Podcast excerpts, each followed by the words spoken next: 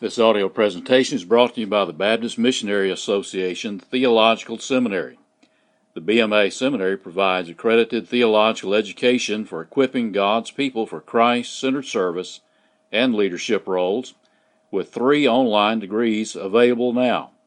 We are committed to the inerrancy and authority of Holy Scripture and to making disciples of Jesus Christ. For more information about the BMA Seminary and its online degree programs, go to bmats.edu or call toll free 800 259 5673. That's 800 259 5673.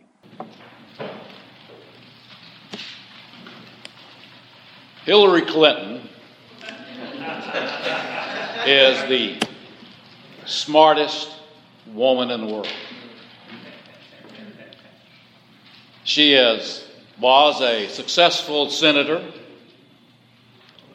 has also served as the Secretary of State for a number of years, has lots of foreign policy experience, lived in the White House for eight years,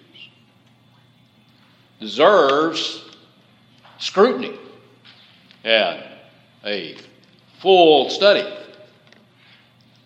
of wondering whether or not she ought to be president.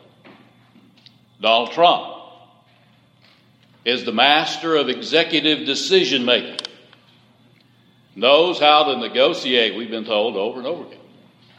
Knows he has indeed amassed a vast fortune in real estate, owns some of the choice, if not the best, pieces of real estate in the entire world. Politics is all about praising people. I could see the look on your face when I started. a homiletic device is starting with the shocking statement. but politics is about praising people, talking about their attributes and the things they've done and the accomplishments they've had really to praise at the bottom of the word, at the really root of the word, you might say, is shining light on something, illuminating things, focusing attention on a particular object that you ought to be brought to the forefront of people's imaginations and their minds. We like to praise things, don't we? I've listened to a lot of you guys in the past. You like to praise different quarterbacks your favorite sports teams. I hear Brother Helwig down here thinking about St. Louis Cardinals. I can read his mind. Lord. A lot of younger preachers, they really get enamored with some successful preachers. And they talk about their sermons and they talk about all about the books they've written, all those kind of things. A lot of us like to praise, illuminate our children, grandchildren, you know, and some of those things are good, some are praiseworthy. But a problem we all have is that we spend most of our time praising things that aren't the ultimate object of praise. Even though many of these things are praiseworthy, we don't praise and illuminate the one that's worthy of all praise. Psalmist here in 150 does us a favor. He helps us to focus on the real object of praise. And hopefully, here for about 20 minutes or so, we're going to redirect our thoughts from all these other things, no matter how praiseworthy they might be, back to the one and only that is truly praiseworthy. Psalmist does that by sounding five notes of praise. Look with me, first of all, things that help us to concentrate and focus and really praise God. First thing is that he tells us where we can praise God. Look there in verse 1. Praise the Lord, praise God in his sanctuary. Praise him in his mighty heavens.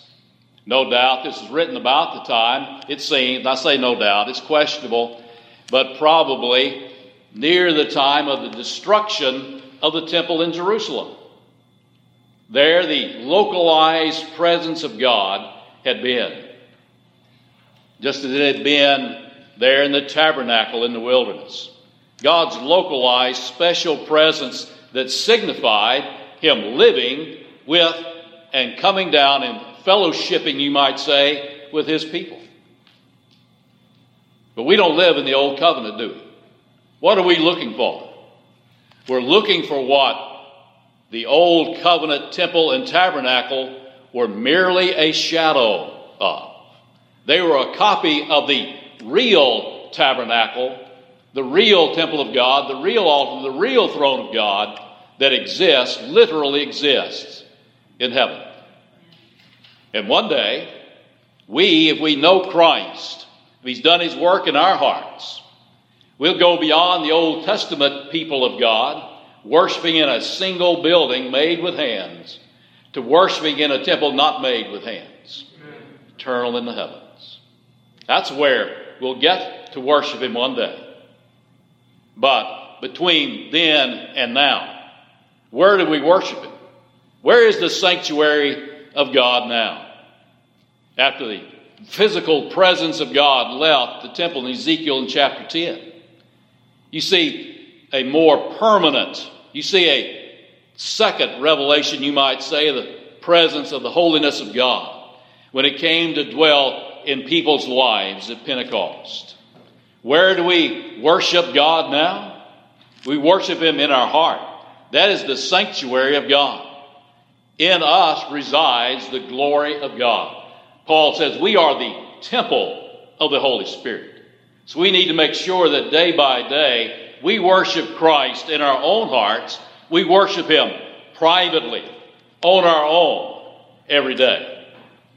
But Paul expands that thought a little bit in Corinthians. Not only do we praise Him privately, Paul says all of these individual temples of God come together as living stones.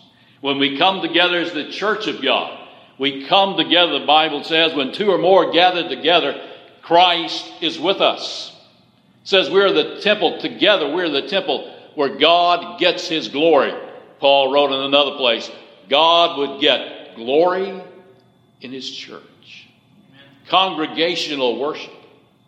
You can't really appreciate private worship until you go and worship publicly, I think. There are things that we cannot do privately in worship that we can do when we get together as the people of God. Really, in your home, when you're worshiping privately, you really can't preach to yourself. You can't sing psalms and hymns and spiritual songs with one another. You can sing, but you can't sing with others. You can't practice baptism by yourself. You can't practice the Lord's Supper by yourself. Those are church ordinances. Those things belong in the corporate worship of the church. We need to thank God every day that not only can we worship Him privately, but we can worship Him publicly and corporately. But along the way, in between those two things, there is another place where we all need to worship God. And I think sometimes it is the least emphasized, and we are the least informed about this other sanctuary. The older doctrinal statements say that we need to worship God every day, daily in secret and in families, and then on the Lord's day with the Lord's people. Many of us, I fear, when I talk to many students and just Christians in general, many people, many Christian families have abandoned family worship. Things you can do. How do you worship God in your family? Everything you do with the church, other than the Lord's Supper and baptism, you can do in your home. How do I know that's a sanctuary? Paul said in Ephesians 5, speaking of marriage, says, I tell you a great mystery that this submission of the wife to the husband, and the husband caring for the wife, loving the wife, and protecting her. So, this is a great mystery. But it's portraying Christ and His church. He is the head, He's the bridegroom, and we are the bride. And we're to reflect that in our homes. And if we don't, we're leaving out a vital part of worship. We're losing a vital opportunity to witness to our and mentor and disciple our wives and children. In days gone by, if you didn't do that in the Puritan era, even up in the early 1800s, you didn't do that, men.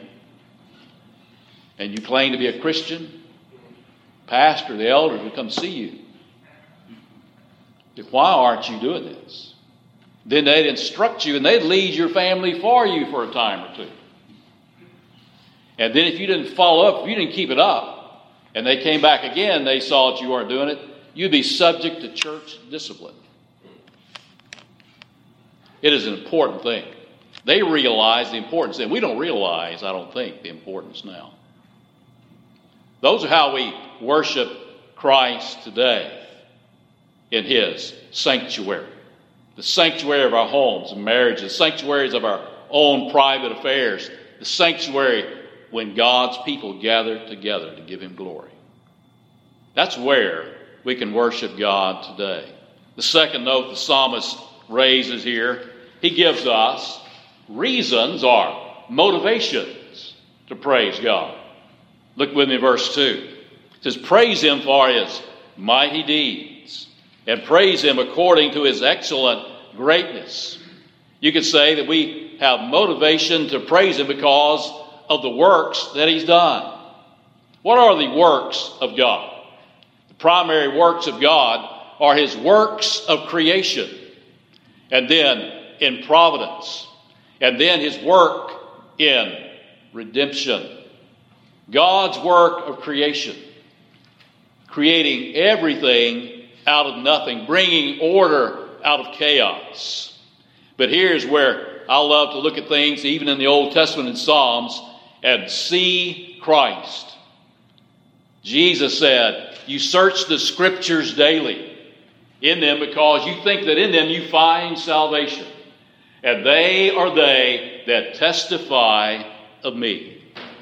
The Psalms testify of Christ. They testify here of his mighty deeds in creation. Who was the agent of God in creation? In the beginning was the Word, and the Word was with God, and the Word was God. And the Word became flesh and dwelt among us. And by him all things were created, and without him not was anything created that was made. Christ is the creator. We need to worship him and focus on Christ because ultimately He's the reason why we're here. He is the reason that all these things exist around us today. You want to have an opportunity to really look at God's creation?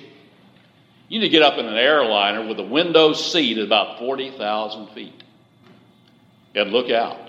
About two months ago, I was flying on the outside going south along the Mexican coast and went over the bay over to South America, and my side was facing towards the Pacific Ocean. And there was a huge cloud deck at about 30,000 feet. And you could look into infinity, far enough that you could see the curvature of the earth. And as you look, it looked like nothing but just pure snow. And then you could see a level of dark blue, then a level of a little bit lighter blue, then another level of almost clear air. You have to stop and realize as creative as mankind may be, he never created anything like that. But not only is he the creator, the Bible tells us also that he is in charge of all his works of providence. That's his most holy and wise and powerful, preserving and governing all his creatures and all their actions.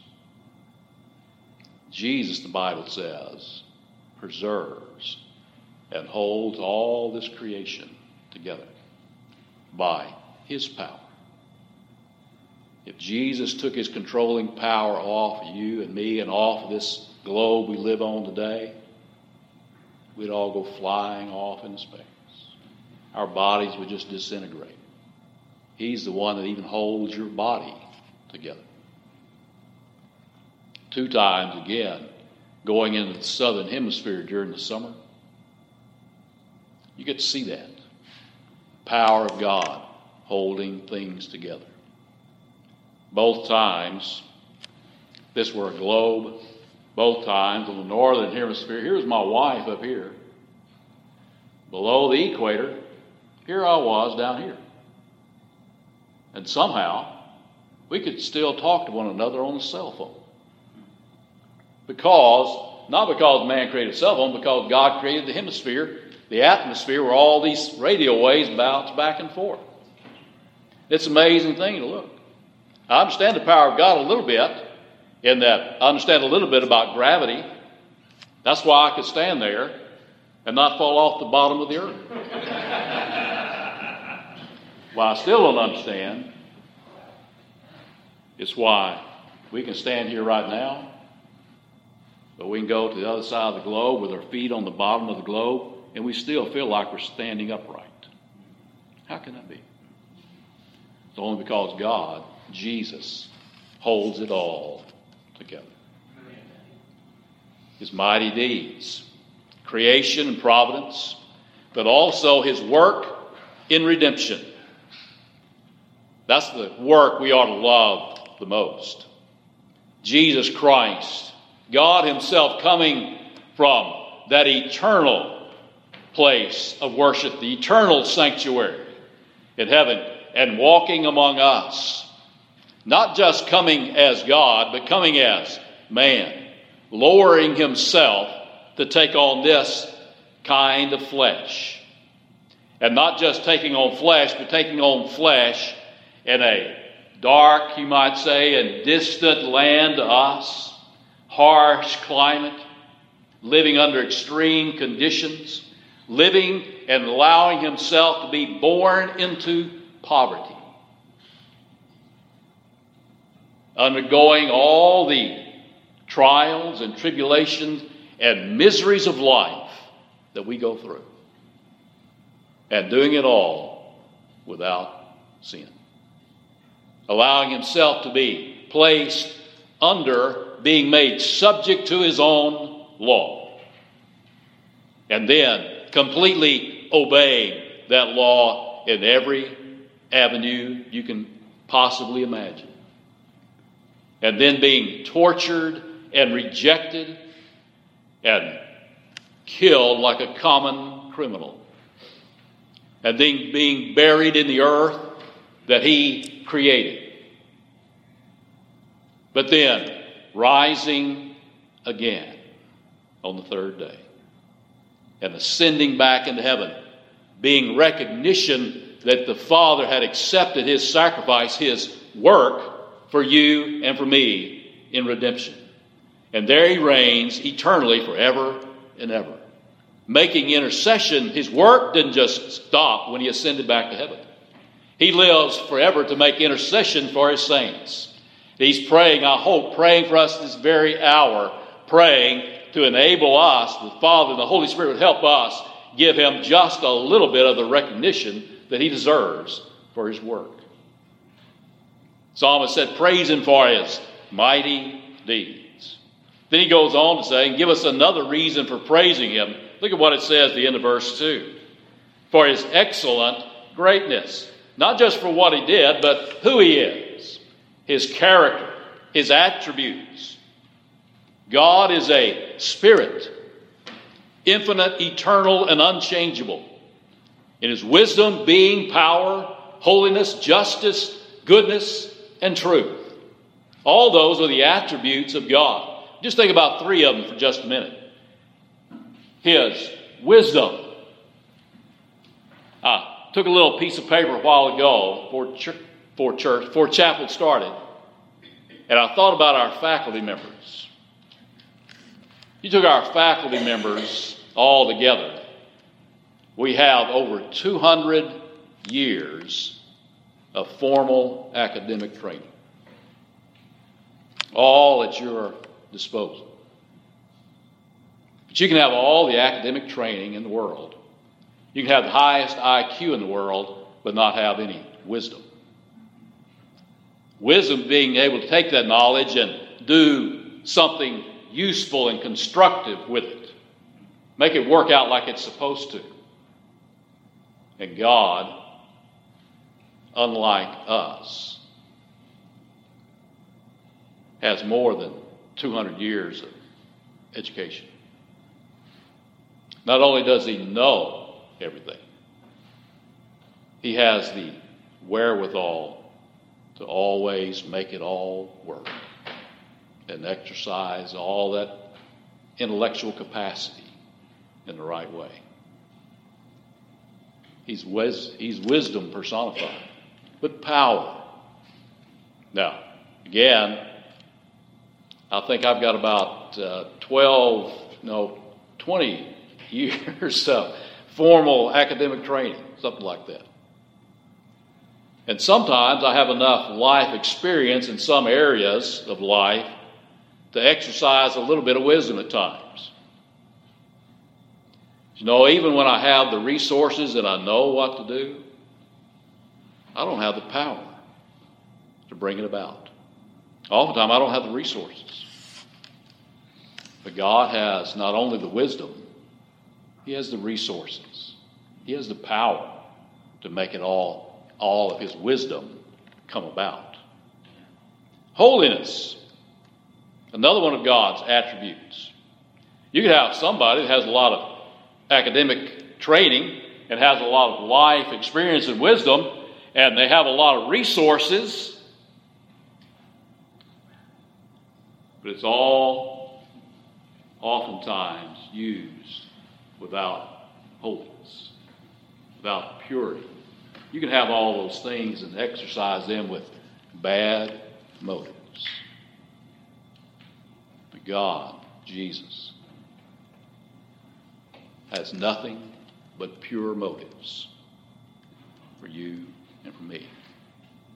And all those things, his attributes are infinite, eternal, and immutable.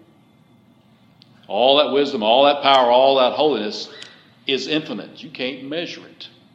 You can't get to the bottom of it.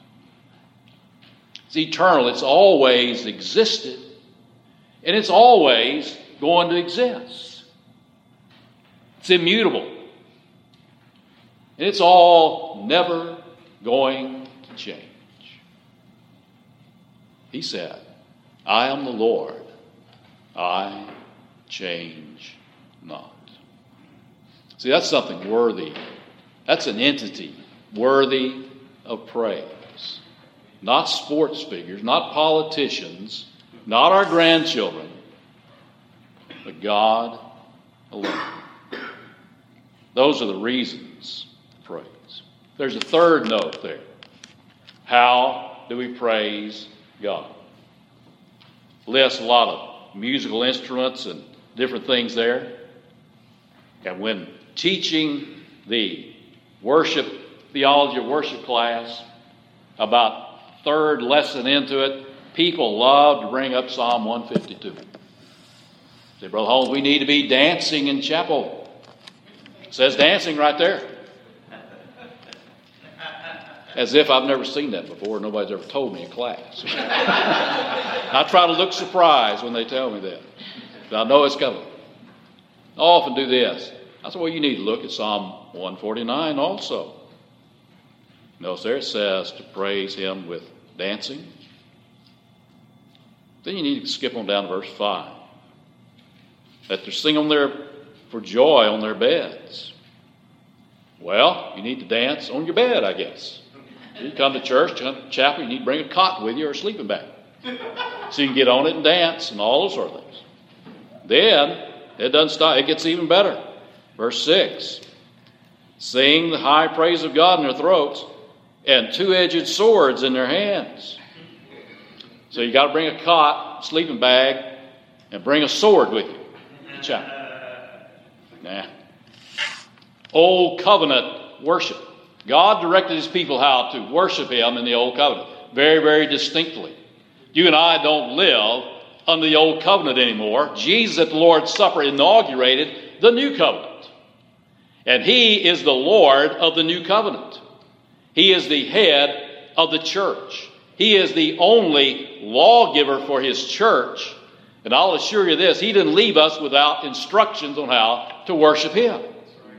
We have his instructions, we have his examples in the New Testament and the writings of the apostles. All worship today is word centered. We find the examples and the instructions in the New Testament of how we are to worship Him here, worship Him in our homes and in our churches. We read the Word, we preach the Word, we sing the Word, and we pray the Word. And then we see the Word in the ordinance of baptism and in the ordinance of the Lord's Supper. Those are the elements of New Testament worship under the New Covenant. We need to be happy with those things and not be trying to expand on them all the time. Jesus said, do things decently and in order. In other words, appropriately and without chaos in your service. The fourth note who can worship God? Maybe who should worship God? Verse 6 Let everything that has breath praise the Lord. Well, that's sort of a non event in our day and time, isn't it? People praising everybody and everything most of the time, but the one that's worthy of praise. You can watch the news all night long, from CNN to Fox. And I don't think you're going to have very much praising of God and especially the Lord Jesus Christ in that period of time. So you might say that's it's sort of a non-event, an unfulfilled expectation in our day. But the day is coming when you focus on Christ. The day will come when every knee shall bow and every tongue will confess that Jesus is Lord. And we can look forward to that day. But until that day, what are we going to do? What can I do about this day that I live in, this place that I live in, that doesn't worship God all the time? I can focus on myself. I can't make anybody else worship God. But I can develop and discipline myself to worship God privately whether anybody else does on the face of the earth today. You can discipline yourself and get yourself to somewhere where God's people are meeting and worship Him this coming Lord's Day, no matter what anybody else does. You can worship Him tonight in your home, your wife and children. That's what I can do about it. That's what you can do about it. This unrealized expectation of every creature praising God. Hopefully, on Thursdays in this semester, we're going to try, the faculty is going to try to mimic or model family worship for you on Thursdays in a smaller group, hopefully to equip you. You know how to do your private devotions, you know how to go to church. But we want to try to fill in that missing facet of the jewel in worship, worshiping in our homes. Let's bow together. Father, we thank you. By your grace, you enable us to know you. And by your grace, you enable us to give just a little bit of your glory back to you. And it's just a little bit of what you're truly worthy of. Father, I pray today that you'd help us to realize as we leave that we are your sanctuary. And that you, when we come together, you inhabit the praises of your people. Father, help us to do that in our homes, in our marriages. And then, even better, we come to worship you with your temple made up of the living stones of the people of God. We ask these things in the name of Christ, who dwells in the eternal sanctuary, aiding our praises and our prayers even now. It's in His name that we pray. Amen. Let's stand together. We'll sing the last verse.